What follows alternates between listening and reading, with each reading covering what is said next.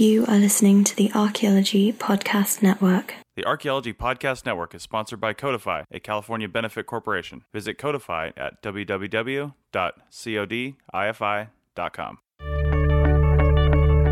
Hey, this is Erin Wyrick, and you're listening to Profiles in CRM.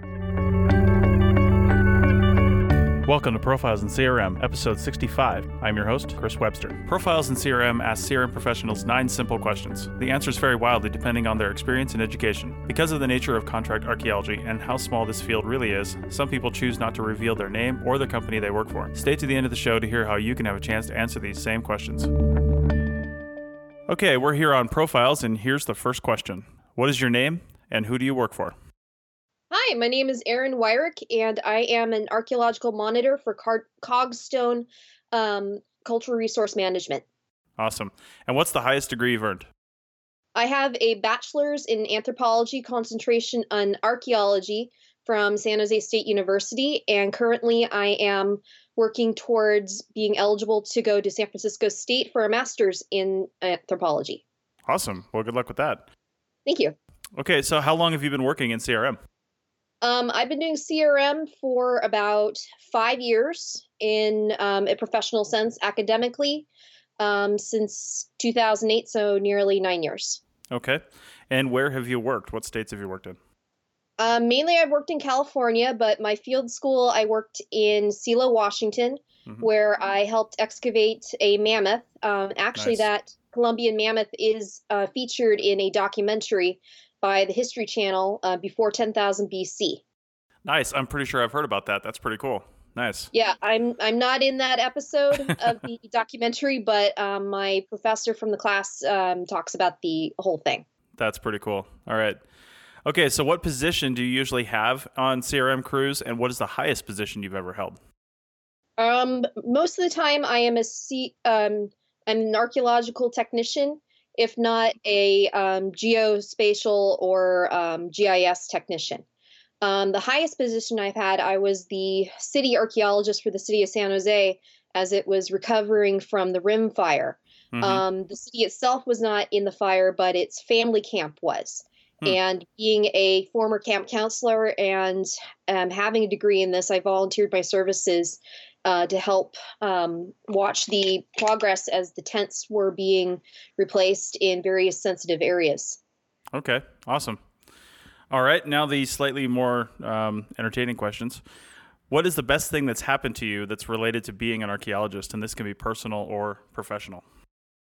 Sure. Um, actually, I got to say it's uh, got to be some of the stories I get whenever I tell people about what I've seen in um, in the field and everything. I was just telling a construction worker today about my field school work, where um, I was working on the mammoth. I mean, that's probably the biggest and best story I can tell people. But I mean, I found various things on various uh, sites, and um, I love to talk about them when I'm legally able to.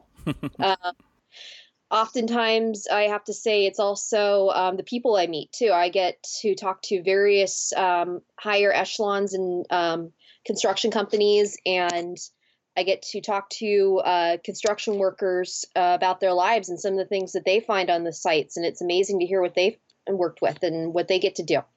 Awesome. Okay. What's the biggest thing that you would change that would make being a CRM archaeologist better? Um, I'm probably your. Um, it's probably very common that you'll hear this, Chris, but it's going to have to be um, a steady job mm-hmm. and um, you know livable wages. um, yeah. I yeah. I mean, besides this job, I do um, one. Or I've worked in retail off and on while working archaeology. Um, and I've also had to work for the city of San Jose and other capacities other than archaeology. Mm-hmm. So it's pretty hard, especially living in San Francisco in, in the San Francisco Bay Area, how to um, to get um, you know anything done if not put meals on the table. Mm-hmm. Well, you're doing it. Uh, you're doing it right for this industry anyway. We, as of recording here at the uh, beginning of March, we released a CRM archaeology podcast episode all about the side hustle and the the things yes. we have to do to to make CRM work. yes, and I I listened to that and I read the article. I have to say, um, working for a retail job that is related to archaeology though challenging to find, is actually worthwhile because you're learning Mhm. skills at the same time as you are, um, you know, honing them for the job that you might not be doing every six months. Right, absolutely. Okay, what is your career goal in CRM? So, where do you see yourself in 10, 20 years, or however far you want to project? Well, I'm hoping to someday get a um, position as a more permanent um, archaeologist or principal archaeologist on a CRM firm, um, hopefully in California, if not in um, somewhere in the United States, wherever life takes me. Mhm. But um, basically, I just want to be able to say, hey, I've got a job and I, and I don't have to pay or have more than one job to take care of it. Right, absolutely. All right, final question. If you could give an undergrad thinking about a career in CRM one piece of advice, what would it be? Gosh, I got several. and I, Everybody usually I- does.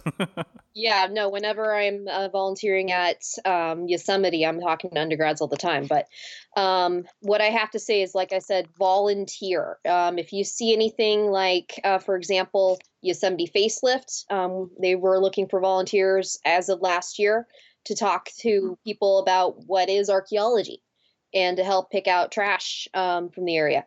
Or um, what another place I volunteered at was the um, Mission Santa Cruz State Park. Um, we were looking at artifacts uh, from Santa Clara from the Santa Clara Mission, trying to um, identify what was metal, what was animal bone, what was all kinds of other stuff. This is a great in volunteering. You don't need a degree. I was working with seniors and children, so I mean, for undergrads, I really have to tell them, you know, if you see a volunteer pro- program, even if it's not an internship, go for it because you'll get the experience you need to say to put on that resume and say I have done work in CRM.